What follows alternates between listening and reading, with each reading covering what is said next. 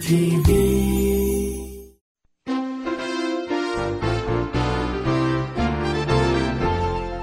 하용조 목사의 요한계시록 강해 설교 제 14편 인침받은 하나님의 종들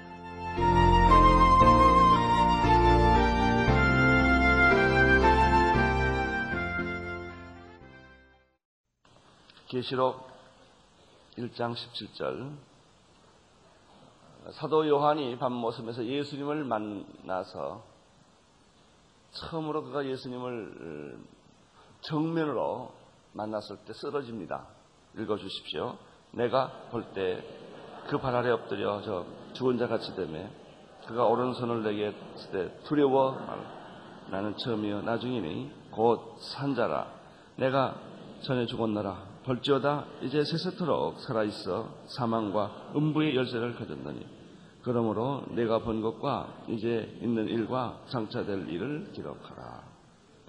계시록에서 처음부터까지 예수님이 우리에게 하시는 말씀은 두려워 말라입니다. 어쩌면 계시록의 주제가 두려워 말라입니다. 너희가 이런 환란을 겪게 될 것이다. 이 환란이 일곱 가지 인, 일곱 가지 나팔, 일곱 가지 대접의 재앙이 나오죠. 우리는 첫 번째 일곱 가지 인을 떼는 것만 가지고도 겁이 나요. 얼마나 무서운지. 나중에 보면 제일 끝에 여섯째 재앙에는 땅의 4분의 1이 다 죽어요. 그러나 이제 일곱, 일곱 개의 나팔 재앙에 들어가면 아주 그냥 모골이 송영합니다. 하늘의 3분의 1, 땅의 3분의 1, 강의 3분의 1, 바다의 3분의 1, 수목의 3분의 1이 전부 없어져 버려. 마치 이것은 핵전쟁이 일어나는 것과 똑같아. 분류항이 떨어지고 이런 일들이 계속 온다는 거죠. 그 일곱 개의 나팔 재앙이 나오고 여섯 번째 나팔 재앙 나오면서도 독수리가 하나 나와요. 그리고 독수리가 화, 화, 화 이렇게 얘기를 합니다. 화가 안 끝났다는 거예요. 그렇게 해서 첫 번째 화, 두 번째 화, 세 번째 화가 또 나타납니다. 아주 이 세상은 아수라장이 되고 맙니다. 그렇다고 이게 끝난 게 아니에요. 지진이 나고 전쟁이 나고 말세에 모든 현상이 날 때 이게 끝이 아니니라 그래. 지금 뭐 지진 몇 개 났다고 끝이 아니에요. 어저께 그 뉴스에 그 유럽에 태풍 부은 걸 보니까 집이 다 휴지쪽 같이 되더라고. 그 바다에 있는 배들이 그 종이배 같아요. 뭐 시속 230km가 치, 니까 태풍이 어, 연말에 그런 지금 태풍이 유럽에 불지 않았습니까? 불란, 개선문에 있는 불란서 쪽에도 뭐 엉망이 되고 말이죠. 하나님이 한번 바람만 불어도 콧김만 쐬도 어, 뭐 지구는 요동하는 거죠. 네. 이런, 이런 것을 올게 다 끝은 아니니라. 이런 일들이 이것보다 더 강렬한 지진들, 어, 산이 바다에 빠지고 하늘이 녹아내려 내려가는 이런 일들이 일곱, 일곱 나팔 속에 다 있어요. 그래서 제가 여러분들에게 일곱인 재앙 종류 써보고, 일곱 나팔 재앙 종류 써보고, 그 다음 일곱 대접 종류 써보라는 것이죠. 이 재앙은, 환란은 점진적입니다. 누진적이에요. 처음에는 별 것이 아닌 것처럼 보이다가 이제 말세 지 말에 향하여 갈 때마다 이 재앙의 강도는 아주 강해지는 것이죠. 문화도 마찬가지예요. 우리가 지금 이 젊은 대학생들이나 특별히 중고등학생들이 지금 걷잡을 수 없는 이 시대의 문화의 홍수 속에 지금 우리가 빠져들어갈 수밖에 없는데 여기서 어떻게 견뎌내냐는 거예요. 숭어가 물을 거슬려 올라가는 것처럼 이 커진 세상의 세속의 문화 속에 우리가 다 사는데 우리가 어떻게 이거를 거슬러 올라가느냐. 여기에 마태복음 예수님 말씀하신 것처럼 넓은 길이 있고 좁은 길이 있어요. 멸망하는 길은 넓은 길이고 수많은 사람은 다 이 길을 쫓아가요. 좁은 길을 선택하는 사람은 거의 없어요. 외롭고 힘들고 고독한 길이기 때문에. 그러나 좁은 길은 생명의 길이다. 예수님이 그렇게 말씀하셨죠.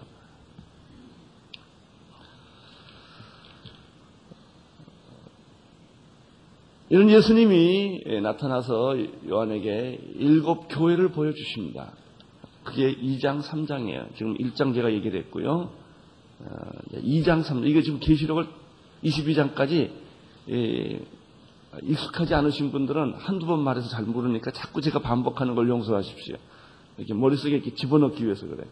예, 1장에는 바로 이 예수님을 밤모섬에서 만나고 2장, 3장에는 일곱 개의 교회에 대한 얘기가 다 나옵니다.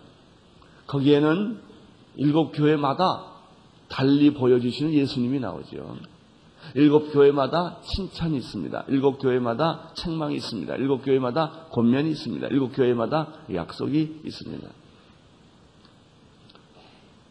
에베소 교회를 향하여서는 너희는 첫사랑을 회복하라. 서만학 교회를 향하여서 너희는 죽도록 충성하라. 네, 이런 얘기들이죠. 그 다음에 계속해서 교회들이 나오죠. 너희들은 니골라당과 발람의 교훈을 따르지 말아라. 우상 숭배하지 말아라. 음란하지 말아라. 이런 얘기가 계속 나오죠. 끝까지 견디어라. 마지막까지 견디는 자는 내가 너에게 힘들을 주리라. 만나를 주리라. 이기고 이기는 자, 이기는 자, 이기는 자. 계시록은 이기는 자가 그렇게 많이 나와. 이기는 자는 어, 생명책, 어, 이기는 자는 힘돌, 이기는 자는 어, 만나, 이기는 자는 권세, 이거 다 주겠다고 약속하셨죠. 아, 그리고 차든지 덮든지 하라. 내가 너를 내 입에서 토해버릴 것이다. 이 말세지 말에 크리스천들은 얼렁뚱땅 크리스천들은 못 살아납니다. 적당히 믿는 사람들. 우리 대학생들처럼 믿어야 돼. 밤이고 낮이고 정신없이. 2장, 3장은 일곱 교회의 이야기다. 일곱 교회에 대한 얘기가 마치고 났을 때 성령의 음성이 하늘에서 들려서 나팔 소리가 들려서 드디어 사도 요한은 땅에서 하늘로 올라갔다. 그가 하늘에 올라가서 목격하는 것은 하나님의 보좌를 만납니다. 하나님의 열린 문이 있었다. 그 열린 문 안으로 들어가 보니까 나팔 소리 같은 소리가 있었고 물소리 같은 음성이 있었다. 그리고 마땅히 내가 너에게 볼 일을 보여주리라는 음성을 듣죠. 성령에 감동돼서 하늘 보좌에 가봤더니 거기는 하나님의 앉은 자리는 파란색 벽옥 벽안이라고 그러죠. 벽 벽옥 붉은색 홍보석 보좌에는 녹보석 초록색빛 하나님 보좌 위에 이렇게 있습니다. 그 보좌 하면 생각나는 것이 보좌 옆에 네 생물들이 있었고 24 장로들이 있었고 그 주변에는 셀 수 없는 허다한 천사들이 찬양하고 있었다. 하나님 보좌 앞에는 수정과 같은 다가 끝없이 끝없이 운하게만큼 펼쳐 있다는 것이죠. 내 생물은 첫째는 뭐 같고 사자 같고 마태복음, 두 번째는 성아지 같고 누가복음, 세 번째는 사람 같고 누가복음, 아, 마가복음, 누가복음, 그 다음에 독수리 같고 요한복음. 사자는 동물의 왕이고 소는 가축의 왕이고 사람은 만물의 영장이고 독수리는 하늘의 왕이에요. 이런 분이 그것이 바로 마태복음에 나타난 예수님, 마가복음에 나타난 예수님, 요한복음에 나타난 누가복음에 나타난 예수님, 요한복음에 나타난 예수님. 인자 같은 이가 일장으로 다시 돌아가면 발에 끌리는 옷을 입고 가슴에 금띠를 띠고 머리에 머리는 양털같이 희고 발은 빛난 주석 같고 그 눈은 불꽃 같고 그 입에서는 검이 나오고 그렇죠. 오른손에 일곱 뼈를 드시고 그리고 어디를 사이로 돌아다니세요? 일곱 금초대 사이를 돌아다니시는 예수님. 그의 얼굴에는 해가 힘있게 비치는 것 같아서 이 예수를 만나서 세례 요한은 기절했다. 이 얘기합니다. 보자마자 기절했어요. 너무 놀래가지고. 쓰러졌다. 근데 그분이 쓰러져서 정신을 깨보니까 오른손으로 나를 안수하고 계셨다. 그러면서 두려워 말라. 앞으로 내가 내게 장차 볼 일을 보여주리라. 나는 여러분들에게 이 예수를 자꾸 묵상하라고 그랬어요. 예, 예수님. 예수님 어떻게 생겼을까? 예수님 지금 어디 계실까? 예수님이 어디 계실까라고 생각할 때는 계시록 4장에 나오는 이 하나님의 보호자의 세계를 이해해야 돼요. 이 생물을 이해하려면 에스겔로 가야 돼요. 에스겔서로. 그리고 다니엘서로 가야 돼요. 스가랴서로 가야 돼요. 그래서 거기에 나오시는 보호자, 하나님 보호자와 그 일찍 죽임을 당하신 어린 양을 보게 되는 것이죠. 이 사장에서 어, 사장에서 어, 보호자에 계신 하나님을 하나님의 세계를 어, 요한이 처음 만나는데 그때마다 여러분이 이제 눈여겨 계시력을 볼 거면 하나님 보호자 보면 뭐가 나올까요? 하나님 보면 찬양이 나오죠. 그 보호자의 깊은 곳에 누가 있다고 그랬어요? 일찍 죽임을 당하신 어린 양이 계시는데 이 어린 양을 보고 나면 또 뭐가 나올까요? 찬양이 터지겠죠. 그래서 계시록은 찬양의 책이에요.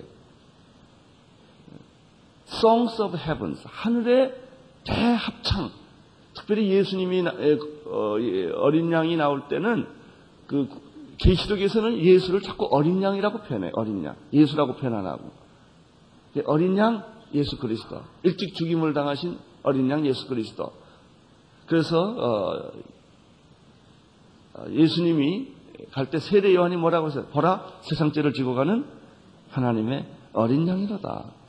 예수 그리스도는 어린 양, 세상 죄를 지고 가는 하나님의 어린 양, 도살장에 끌려가는 양, 잠자는 그 도살장에 끌려가는 양과 털 깎는 자 앞에서 잠잠한 양같이 그가 침묵하는 예수 그리스도. 고난을 겪지만 어, 그 침묵하는 예수 그리스도. 그것이 바로 이사야 53장에 나타난 어, 그가 우리의 질고를 지고 우리의 수품을 당하였건을 하는 예수 그리스도로 나타나는 것이죠. 바로 이 예수 그리스도의 모습. 그는 가장 약한 자였지만 강한 자였고, 그는 죽었지만 살아났고, 어, 그분이 예수 그리스도예요. 우리가 믿는 분, 그분이 그분에 대한 그림으로 우리의 마음이 가득 차. 계시록은요 인과 나팔과 대접으로 가득 찬 게 아니에요. 그런 두려움과 공포와 어, 이런 미래에 대한 불안으로 계시록 읽으면 뭐 오맨이라든지 뭐 이런 것들 있잖아요. 뭐 이상한 영화들 같은 거 보면 다 헛짓들 하는 거예요. 돈만 들여가지고 영화 만드는.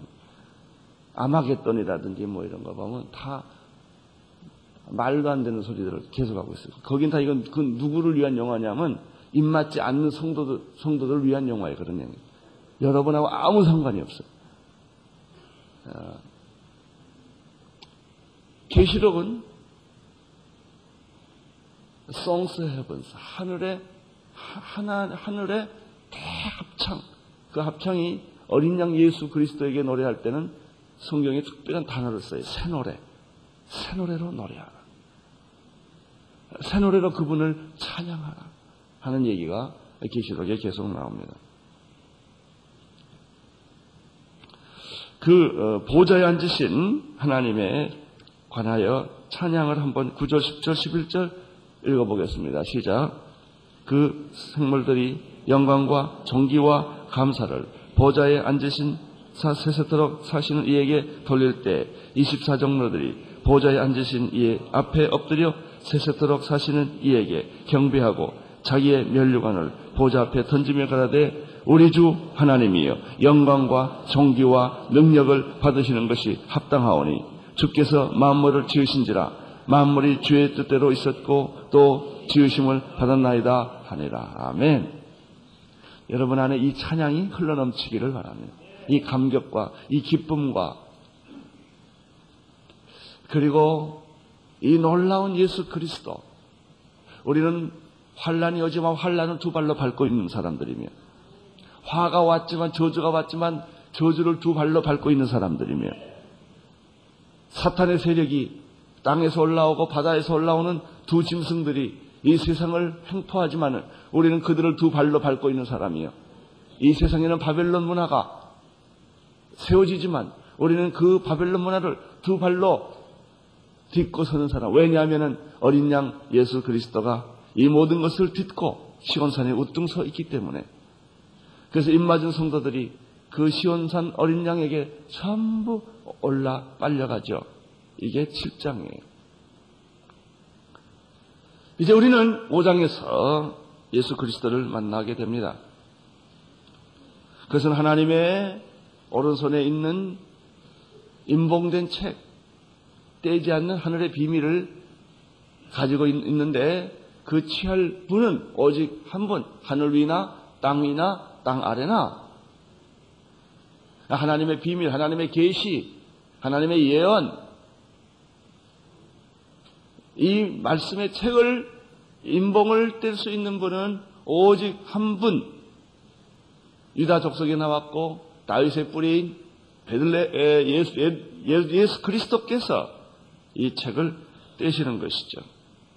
그 얘기가 계속 5장에 어, 기록되어 있습니다.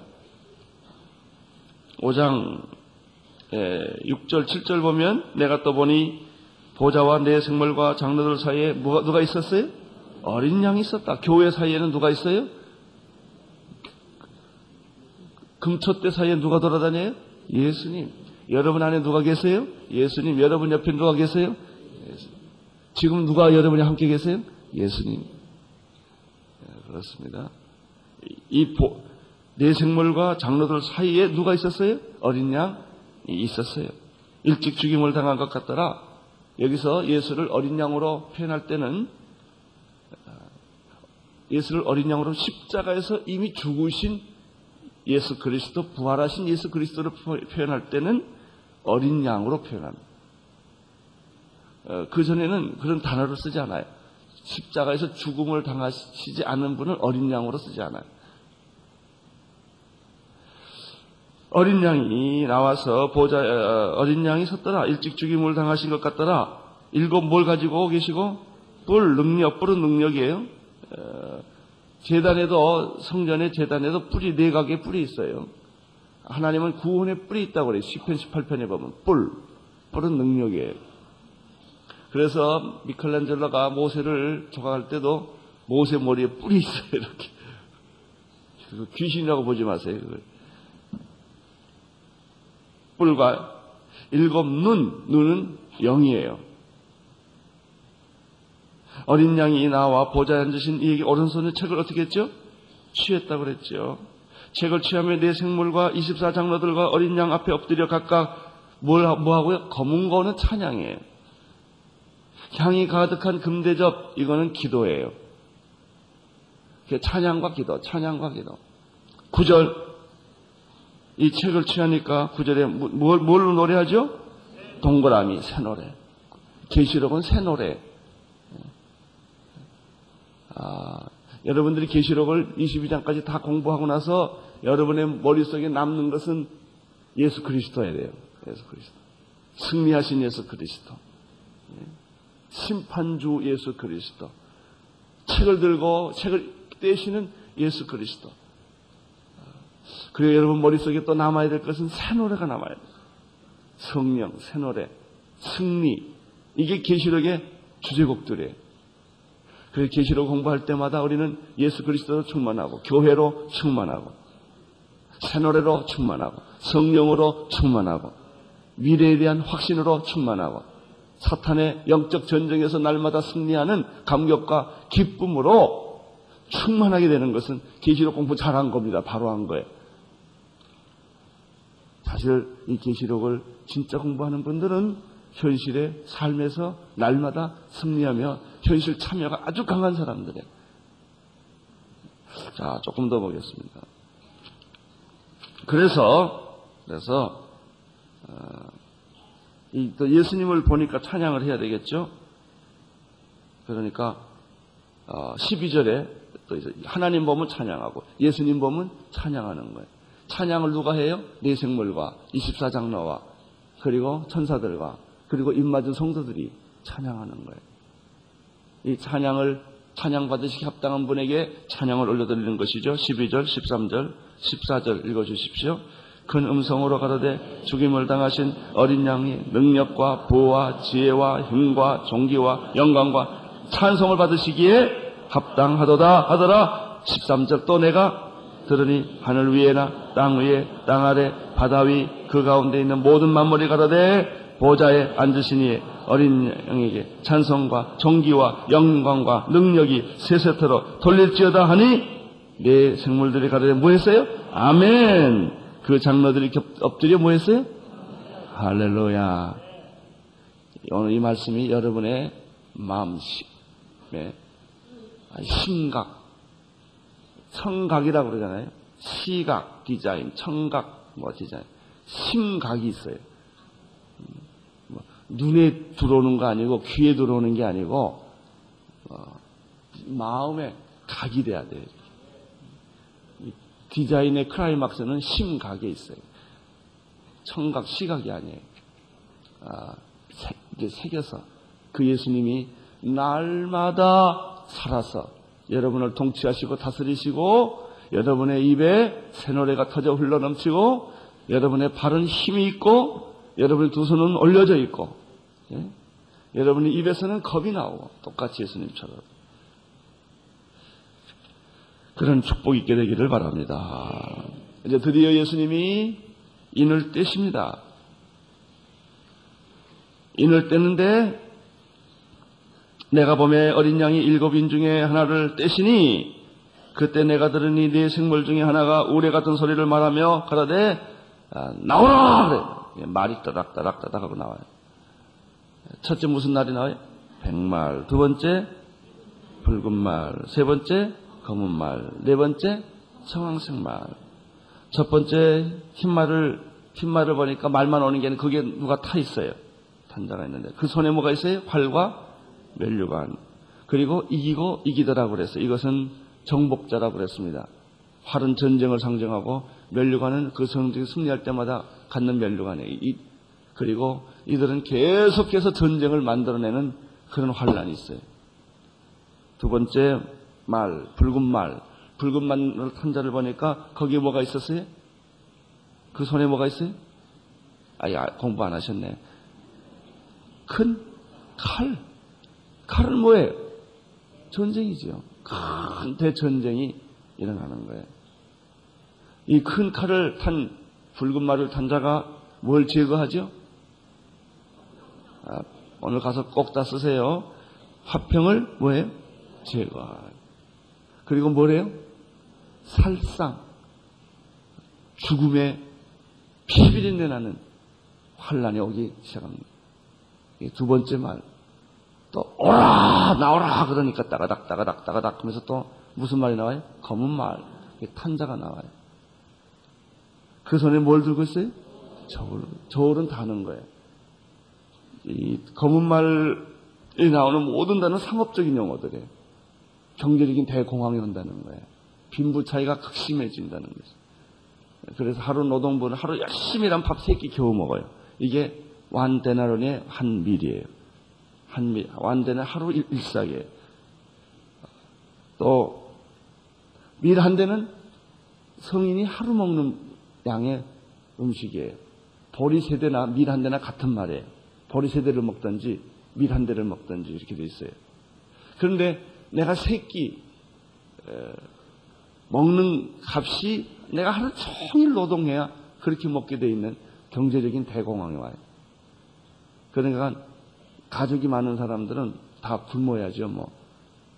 그러면서도 감남류와 포도주를 또 독식하는 사람들이 있어요. 그래서 반드시 정복, 전쟁, 경제적 대공황. 지금 지구는 전체적으로 지금은 이데올로기적이보다는 경제전으로 전부 바뀌었어요. 온통 세상 사람들이 다 돈에 미쳐 있어요. 증권에 미쳐 있고. 앞으로는 모든 군사적인 건 중요하지 않아, 이제는. 정치적인 것보다도 아주 그냥 제일 중요한 앞으로 미래 사회는 돈이에요, 돈. 경제라고요. 그래서 대통령도 옛날에는 군사 대통령, 지금은 경제 대통령이에요. 그러나 경제적인 대공황은 결국 어디로 빠지는 것이냐? 따가닥, 따가닥, 따가닥 또 한 마리 나와요. 무슨 말이에요? 그게 무엇을 상징하는 말이에요? 죽음, 죽음. 경제적인 대공황은 지구는 이제 이 앞으로 신천년 미래 사회는 이 경제적인 문제가 다 무슨 뭐 아셈 회의니 태평양 회의니 무슨 회의니 무슨 회의니 이게 다 무슨 회의냐면요. G7이니 이게 전부 다 무슨 회의냐면 경제에 관한 거예요. 정치에 관한 거 아닙니다 군사에 관한 것도 아니에요. 그죠? 어떻게 하면 서로 뺏어 먹고 뺏기고 사기치고 뭐 국가는 사기 안 치나요? 다 마찬가지. 다 서로. 어, 이렇게 돼 있어요. 그러니까 구- 북한은 살려면은 달러를 위조해야 돼, 위패. 그래야 살아나니까. 뭐, 마약, 어, 위조, 어, 이, 이 모든 게 전부, 이 쾌락이라고 하는 것도, 음란 문화라는 것도 결국은 다 어디로 집중하냐면 돈으로 집중해요. 돈으로. 그러니까 돈 벌기 위해서 그렇게 하는 거거든요. 그래서 돈 벌기 위해서 어린아이들을 다 타락을 시키고, 다 장사, 이 전부 돈의 가치로 이게 바뀌는 세상이 오는 거예요. 이걸 보여주는 거예요. 이것이 계시록의 12장, 13장, 14장으로 또 계속 풀어 넘어가면 어, 그게 두 짐승으로 변하고 두 짐승은 경제적 짐승과 정치적 짐승이에요. 이 정치적 구조와 경제적 구조가 바벨론 제국에서 간단히 그 말 위에 타고 있는 여자가 하나 있는데 음녀예요, 음녀. 거기서 음녀들이 오물들을 다 쏟아내요. 이 세상은 음녀들이 쏟아내는 오물로 전부 지번복이 돼요. 물 위에 앉았더라 이렇게 돼 있어요. 이것이 앞으로 우리가 미래 사회를 걸어가야 될 세상이에요. 그러니까 세상 너무 좋아하지 마세요. 서동과 고모라 좋아해봤자 유황불밖에 없다고요. 그게 남는 대가 전부예요. 세상이라는 게. 예. 그래서 잘못 공부를 하면요 허무주의에 빠집니다. 굉장히 심각한 허무주의에 빠질 수도 있어요. 음. 이 네 번째 생, 어, 말, 황, 청황말을 탄 자가 검과 칼과 흉년을 가지고, 흉년, 괴질, 전염병을 가져오고요. 어, 그 다음에 야수가 생겨. 에이즈, 앞으로 미래 사회는요, 에이즈보다 더 지독한 병이 올 거예요. 아, 뭐, 인간의 현대 과학과 문명으로 이거 해결할 수 없는 이런 전염병들, 이런 죽음들, 흉년이 올 것이며 야수가 판을 칠 것이며 이런 이런 것들을 이, 이 인을 통하여 보여준 것입니다. 자, 우리는 6장을 마치면서 6장을 마치면서 17절 제일 마지막 절에 눈을 돌려야 합니다. 여섯째 인이 진노의 큰 날이에요. 다섯째 인은 뭐라고 그랬죠? 순교자라고 그랬어요. 다섯째 인은 순교자. 첫째, 첫째 인은 백말. 두 번째 인은 붉은 말. 세 번째 인은 검은 말. 네 번째 인은 청황색 말. 다섯 번째 인은 순교자. 여섯 번째 인은 진노의 날. 큰 진노의 날이 오는데 그 큰 진노의 날이 뭐냐? 이것이 바로 일곱 개의 나팔이에요. 예, 큰 진노의 날에 인이 터지면서 그 안에 인 안에 나팔이 이렇게 또 터져 나오는 거예요. 그러니까 이 종말의 환란이라는 것은 똑같은 강도로 환란이 계속되는 게 아니에요. 갈수록 태풍이 세지는 거예요, 이렇게. 처음에는 바람같이 보이다가 이게 태풍으로 변하고 그 다음에 번개와 지진과 유황불과 불바다로 뭐 거세게 불어가는 형태로 계시록은 이렇게 되어 있습니다. 그러니까 지금 일곱 인이 점점 점점 좀 재앙이 커지죠. 이것이 일곱 나팔로 커지죠. 더 커지죠. 일곱 재앙으로 커지죠. 밤이 깊으면 뭐가 가까워요? 새벽이 가까워듯이 재앙이 깊으면 하나님의 날이 가까운 거예요. 그 진노의 날, 이 여섯 번째 인 진노의 날을 누가 그러면 피할 수가 있겠냐? 그럼 이거 다 당하는 거냐? 이런 질문이에요. 이게 어, 여섯 번째 인때 나오는 질문이에요. 어, 다시 봐요. 그들의 진노의 큰 날을 이뤘으니 누가 능히 그러면 거기 견딜 수가 있겠느냐? 그래서 8장에는 8장에는 일곱 번째 인이 나오면서 첫 번째 나팔이 소개되죠. 그 사이에 7장은 아, 너무 이 사건이 무섭고 무시무시하니까 계속 가면 기절할 것 같아서 잠깐 스톱하고 7장에서 걱정하지 말아라. 두려워하지 말아라. 너는 안 당한다. 이런 얘기를 해주는 게 7장이에요. 7장은 그러면 누가 이런 어, 환란에서 벗어날 수 있는 사람인가? 그게 입맞은 성도들이라는 거예요. 성령 받은 사람들, 불 받은 사람들, 하나님의 사람들을 하나님이 어떻게 지켜주시는가 하는 것이 7장에 있어요. 자, 읽어보십시오. 시작. 이 일 후에 내가 내 천사가 땅 내 모퉁이에 선 것을 보니 땅의 사방에 바람을 붙잡고 바람으로 하여금 땅에나 바다에 각종 나무에 불지 못하게 하더라. 어, 특별히 일곱 천사장이 있다고 말하죠. 이 성경에는 없지만 이 에녹스라든지 다른 이 성경 다른 외경이라는 데가 있습니다. 아, 천사도 보니까 바람을 이 계시록이 나오는 바람을 주관하는 천사가 있고요. 또 불을 주관하는 천사가 있고요. 물을 주관하는 천사가 심판할 때마다 바람도 나오고 물도 나오고 불도 나오고 이걸 전부 대접을 쏟는 천사 나팔 불게 하는 게 다힘 있는 큰 천사들이에요. 천사님 천사들이 하나님의 뜻대로 이 심판을 좌지우지하는 거죠. 그때 그때마다. 근데 지금 여기에 내 바람을 주관하는 천사를 수dob을 시켜요. 2절 보십시오. 또 다른 천사가 또 있어요. 이, 이 다른 천사는 이 2절에 나오는 천사는 인치는 천사, 1절에 나오는 천사는 바람을 통치하는 천사가 되어 있어요. 인치는 천사가 살아계신 하나님으로부터 뭘 가지고 와요? 인을 가지고 어디서부터? 해돋은 데로부터 올라와서 땅과 바다를 해롭게 할 권세를 얻은 내 천사를 향하여 말을 합니다. 3절 가로되 우리가 우리 하나님 종들의 이마에 인치기까지 땅이나 바다나 나무나 해하지 말라 이렇게 말합니다. 인치는 천사가 인을 칠 텐데 인치기 전에 와서 심판을 해버리면 안 되니까 심판을 준비하는 천사들에게 지금 내가 먼저 가서 인칠 테니까 어, 바람을 통제하는 천사 보고 어, 지금 잠깐 수톱하라고 그러죠. 자, 이것을 전부 여러분들이 영적인, 묵시적인 그런 통찰력을 가지고 이걸 봐야 돼요. 자, 조금 더 보겠어요. 그 다음에 4절 보십시오. 내가 입맞은 자의 수를 들으니 들었어요. 그러니까 요한에 보니까 그러면 몇 명이나 인 을 맞습니까? 그 입맞는 자의 수가 있다는 거예요. 수. 이스라엘 자손의 각 지파 중에서 입맞은 자들이 몇 명이에요? 이제 14만 4천이라는 것이 아주 중요한 단어로서 기시록에 나와요. 12 곱하기 12 곱하기 만이에요. 14만 4천. 12는 완전수예요. 성, 계시록에 나온 숫자를 보면요. 음, 4는 인간의 수예요, 4는. 3은 하나님의 수예요. 성부, 성자, 성. 하나님 말할 땐 다 세 개를 써요. 거룩, 거룩, 거룩. 그렇게. 요한의 아들 내가, 나를 사랑했다 세 번 얘기. 보면 하나님 쪽에서 이야기할 때는 전부 세 번을 써요. 인간 쪽에서 말할 땐 전부 네 개를 써요. 인간은. 동서남북이라든지 어, 지구의 네 기둥이라든지 이렇게 표명하죠.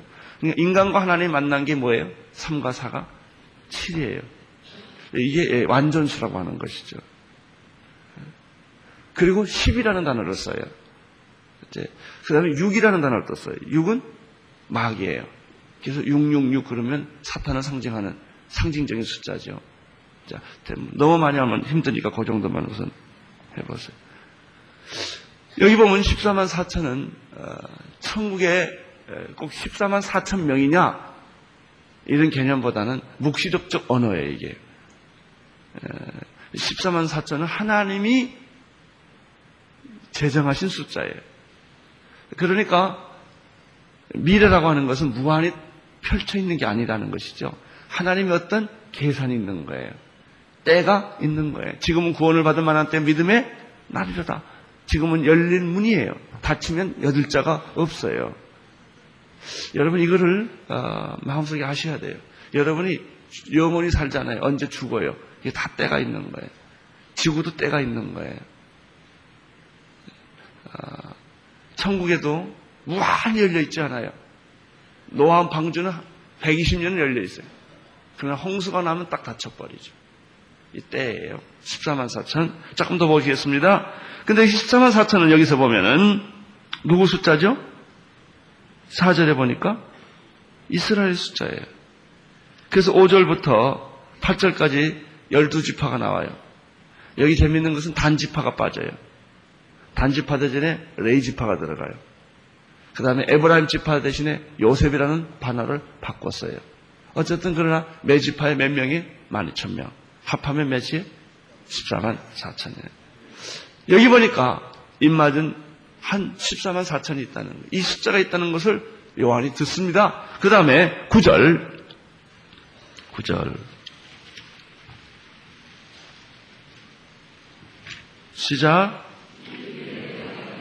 각 나라와 적석과 백성과 방언에서 아무도 능히 셀 수 없는 큰 무리가 흰 옷을 입고 손에 정려가지를 들고 보좌 앞과 어린 양 앞에 서서 큰 소리로 외쳐가르되 구원하심이 보좌에 이게, 그 노래 이게 구원하심이 보좌에 앉으신 우리 하나님과 어린 양에게 있다다. 이런 찬양이 각 나라와 족속과 백성과 방언에서 아무도 셀 수 없는 수많은 우리들이 무슨 옷을 입고 흰 옷을 입고 뭘 들고 정려가지를 들고 누구 앞에서 보호자 앞과 어린 양 앞에서 큰 소리로 외쳐가라되 뭐라 그래요? 구원하심이 구원하심이 보좌에 앉으신 하나님과 어린 양에게 있다다. 뭐, 이, 이, 이 기가 막힌 얘기죠. 11절 모든 천사가 보좌와 장로들과 내생물의 주위에 섰다가 보좌 앞에 엎드려 얼굴을 대고 얼굴 어떻게 해요? 무릎을 꿇고 가니 얼굴을 땅에 대고 대고 하나님께 뭐하죠? 경배하며 가라되 뭐라고 그랬어요? 아멘 찬송과 영광과 지혜와 감사와 존귀와 능력과 힘이 우리 하나님께 세색토록 있을지로다. 이 찬양이 무엇과 무엇 사이에 있어요? 아멘과 아멘 사이. 아멘, 아멘. 찬송과 영광과 지혜와 감사와 존귀와 능력과 힘이 우리 하나님께 세세토록 있을지로다. 아멘. 13절. 장로 중에 하나가 응답하여 내게 이르되 이 흰 옷을 입은 자들이 누구며 또 어디서 왔는가? 14절. 내가 이르되 내 주여 당신이 알리이다 하니 그가 나더러 이르되 이는 큰 환란에서 나오는 자들 어디서 나온 자들이 환란 일곱 개 여섯 개 지금 인이 있어서 이 환란에서부터 벗어날 수 있는 입맞은 사람들이라는 게 첫째는 이스라엘의 14만 4천 각 나라와 적석과 방언과 그리고 어, 방언에서 능히 있었는 큰 무리가 이게 이걸 쉬운 말로 한마디로 말하면 뭐예요? 이방인들. 이 세계에서 14만 4천, 이스라엘에서 14만 4천, 이방인에게서 14만 4천 나온다는 거예요. 그들은 흰 옷을 입은 사람들이에요. 어린 양의 피에 그 옷을 스쳐 희게 된 사람이에요. 15절. 그러므로 그들이 하나님의 보좌 앞과 또 그 성전에서 밤낮 하나님의 성김을 보좌 앉으시니가 그들의 위에 장막을 치니 텐트를 쳐요. 잘, 그 다음에 저희가 다시 줄이지도 아니하며 목마르지도 아니하고 해나 뜨거운 가운데 기운, 기운에 상하지 아니할지니 이는 보좌 가운데 계신 어린 양이 저희의 뭐가 되고 목자가 되고 무엇으로 생명수 세모로 인도하니 누구께서 하나님께서 저희 눈에 모든 눈물을 씻어 주실 것입니다. 이거 어디서 많이 본 것 같죠? 계시록 22장에 나오는 새하늘과 새 땅에 눈물도 곡도 아픈 것도 다시 없고 내가 만물을 새롭게 하니라 하는 얘기하고 또 일맥상통한 부분이 여기 있어요. 사랑하는 성도 여러분, 두려워하지 마십시오. 강하고 담대하십시오. 기도하겠습니다. 하나님 아버지, 계시록을 통하여 우리의 영안이 열리게 하시고 우리의 마음의 세계가 달라지게 도와주시고 하나님의 영광스러움과 그 능력과 위엄과 권세와 이 모든 것을 다시 한번 새롭게 보며 내가 살고 있는 이 현실 세상에서 날마다 승리하는 축복을 주옵소서. 예수님 이름으로 기도합니다. 아멘. 온 세상을 위한 복음의 통로 CGM TV